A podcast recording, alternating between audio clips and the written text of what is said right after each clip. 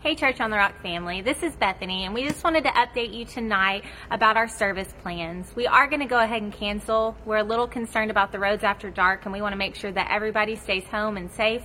But we are going to use this time as a chance for you and your family to do a devotional together. There will be some questions attached at the bottom of this video, so go ahead, open your Bibles. We're going to read a passage from tomorrow's scripture reading found in Matthew 18.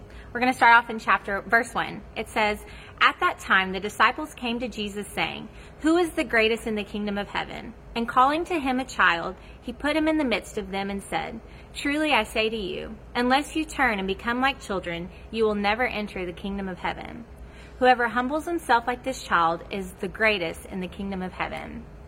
We want to take this time to really think about why Jesus would say this to the disciples. Why would the disciples ask this question? And why on earth would Jesus pull a little kid up and say, This is the person that is the greatest in the kingdom of heaven? I mean, I bet the disciples' minds were blown. They were disappointed. They were thinking, What did I do wrong?